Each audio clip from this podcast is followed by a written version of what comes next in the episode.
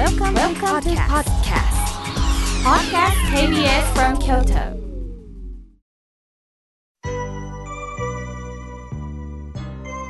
さあここからはたくさんのメッセージをいただきましたので順に紹介させていただきますまずはじめにラジオネームオレンジの花さんお手紙をいただきましたありがとうございます毎週ラジオを聞かせていただいておりますが今回初めてお便りさせていただきます妙慶さんのことはテレビ寺小屋で初めて拝見しその後雑誌そしてテレビの10人のお坊さん、京都新聞の暖流などでお話を読んだり聞いたりして、いつも気づかせていただくことばかりです。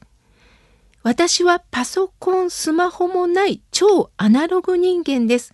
そのため妙慶さんの日替わり法話を見ることができず、この番組でいつも妙慶さんの話を聞いております。前置きが長くなりましたが、妙慶さんに教えていただきたいことがあり、今回お便りさせていただきました。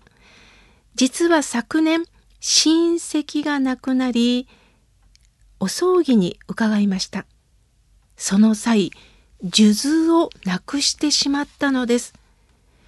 葬儀の時には確かに手にしてたんですが、帰る時になくしていることに気づき、会場のスタッフの方にも探していただいたんですが見つかりませんでした。数珠に関しては特別の思い入れで買ったものではないのでまた新しいものを購入しようとは思っていますがどこでなくしたのかと考えているうちにもしかしたら最後のお別れでお花を棺の中に入れたのではと思ってしまったのです。妙慶さんもしそうだとしたら親戚がお浄土に行かれる時の影響はないのでしょうか？教えてくださいとのことです。そうですね。あのー、本当にオレンジの花さんにとっては、もしも棺の中にそういう私のいくらお念じといえでも私物を入れてよかったんだろうかときっとね、もやもやなさると思います。正直言いますが、私も僧侶として、まあ、また一あの人間としてお念珠はいつもあの身につけております。過去10個ほどはなくしています。心当たりのあるのもあるんですが、あと記憶にありません。今思うのは、そのご縁をそこに置いて帰ったんだなと思っています。ですから仮に棺の中に落としたんであってもご縁をお浄土までつないだんではないでしょうか。お念じは手にするものなんですがでも糸で結ばれてます。玉が全部糸で結ばれるご縁という字の左手も左も糸という字ですよね。ご縁がつながったということです。それはいずれか私もオレンジの花さんもいつかシャバの縁尽きたらお浄土に帰らせていただく。それまで親戚の方は精一杯来てねとお浄土から応援してくれてると思えばそのご縁の糸でつながってると思えばなんだか毎日大切に生きようという思いを持てませんかね。そんな気持ちでどうかまた新しく買うことにもなるかもしれませんがご縁を置いて帰ったと思ってどうかこれからオレンジの花さんなりに生きてほしいと思います。お手紙をありがとうございました。さあ、続いての方です。みおけさん、いつもためになるラジオありがとうございます。いろんな方のお悩みでも妙慶さん人生のヒントを与えてくださるもう僕はいつも脱帽と尊敬しています妙慶さんの優しい声のトーンは聞いてる方をとても安心と緊張感を解いてくださいます。妙慶さんのラジオは半年前に知りましたが、妙慶さんの説法を心から聞きに行きたいなと思いました。これからどうか体に気をつけて全国へ説法お願いします。妙慶さんのファンよりということで、大阪からトシーさん、ありがとうございます。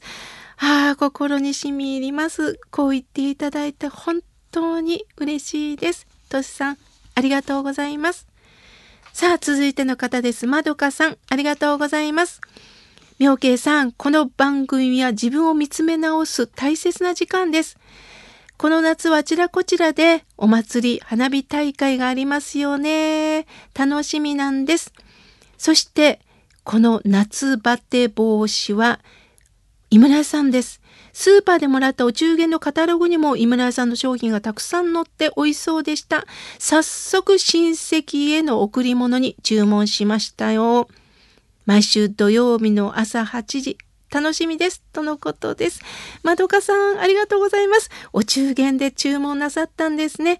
私も、あの、お世話になってるね、いろんな方にね、今は、あずきバーのセットを、あの、井村さんのホームページから注文して送ってもらっております。まどかさん、ありがとうございます。さあ、続いての方です。えー、スカーレットさん、滋賀県よりいつもありがとうございます。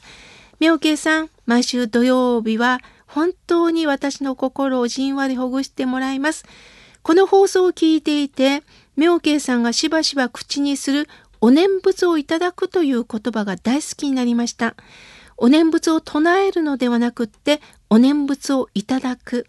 私たちが食べ物を食べて、その栄養を体内に取り入れるように、体の隅々までお念仏のありがたさが染み渡っていくような表現がとっても好きです。これからも妙慶さんの言葉の一つ一つを聞き漏らさないように大切に拝聴いたします。そしてさらにスカーレットさんは長年使ってたお財布の縫い目がほつれていよいよ使えなくなってきたので新調しました。古くなった財布をそのままゴミとして捨てるのは忍びなく、今はなんとなく仏壇の引き出しにしまっています。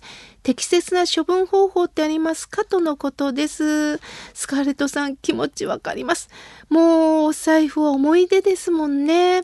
また捨てるっていう気持ちにはなかなかなれないですよね。そこでせっかくあの内仏の中に入れるんであれば私がいつもしていることなんですけれども、もう外に持ち歩かなくなった、例えば病院の診察券、ああ、あの時病気になってここ行ったなっていうのもありますし、あと、まあ、あの、過去の名刺とか、私自身がね、使ってた名刺とか、カードとか、そういうものを、あの、お財布の中に入れてます。またね、あの、お寺というのは、あの、まあ、お布施をいただくんですけど、中にはね、懐かしい、あの、五百円札とか千円札をくださる時があるんです。それはね、ちょっと今使いにくいので、その古い私自身も母からいただいた財布があるんですが、その中に入れたりしてます。あんまりお金をね、入れるのは良くないんですが、ちょっと1枚ぐらいは入れたりしております。そのように、ちょっと昔の記憶を思い出すような、あの、カードとかそういうものを入れてみてはいかがでしょうか。スカーレットさん、いつもありがとうございます。さあ、続いての方です。カリフラワーさん、ありがとうございます。隣に高齢女性が住んでおられ、ゴミ出し日のお手伝いなどしております。先日頭が痛いと言われ、薬が欲しいと言われたんですが、薬に関してはお断りしました。次の日の朝、いつもの時間になっても雨戸が開かないので心配していました。救急車を呼びましょうかと言うべきだったかと悩んでいたら雨戸が開いてほっとしました。一人娘さんとは疎遠になっている様子です。今朝、雨田の確認をしております。年齢を重ねるのは悲しいことだと思い始めておりますとのことです。カリフラワーさん、本当そうですね。でも私はカリフラワーさんに感動したのは、こうして雨戸を開くかなと隣の方を気遣っておられる優しさ、もうジーンときました。素晴らしいですね。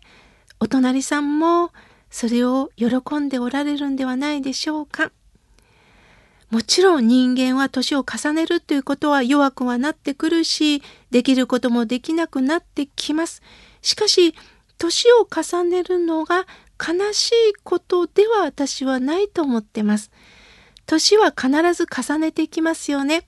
すると重ねるということによって1枚、2枚、3枚、4枚と重ねることによって今までわからなかったこと、今までどうしても思い込んでたことが視野が広くなってああ、こういうことやったんや。今まで頑固にこだわってたけど、もういいやと思えたわというふうに開放的になっていくのが年を重ねることかなと思います。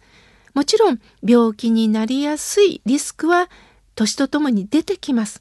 しかしこれが悲しいことではなくってやはり人間はいよいよ助け合っていくんやなということを感じておられるんではないでしょうか。どうかコミュニケーションを深くしていただけたらなと思います。ありがとうございます。さあ、続いての方です。大津の福ちゃんさん、ありがとうございます。今月13日に愛犬が亡くなりました。かつての方がお亡くなりになり、小生が変わって飼うことになったんです。とても人懐っこい可愛い犬で、もう家族でした。亡くなる前までじゃれ合ってくれてたんです。とても寂しく一日を過ごしています。人間もペットと同じく命ある生き物をこれから同じく大切にしたいと思っておりますとのことです。もう私が何も言うことがありません。大津の福ちゃんさんはすべて悟っておられるんですね。本当に可愛がったんですね。本当にもう生きるものとして家族として生きてこられたんですね。まだまだ寂しいとは思いますが、合唱する手の中にワンちゃんがいる。その思いでこれからも生きていきましょう。まだまだたくさんのメッセージをいただきましたが、来週紹介させていただきます。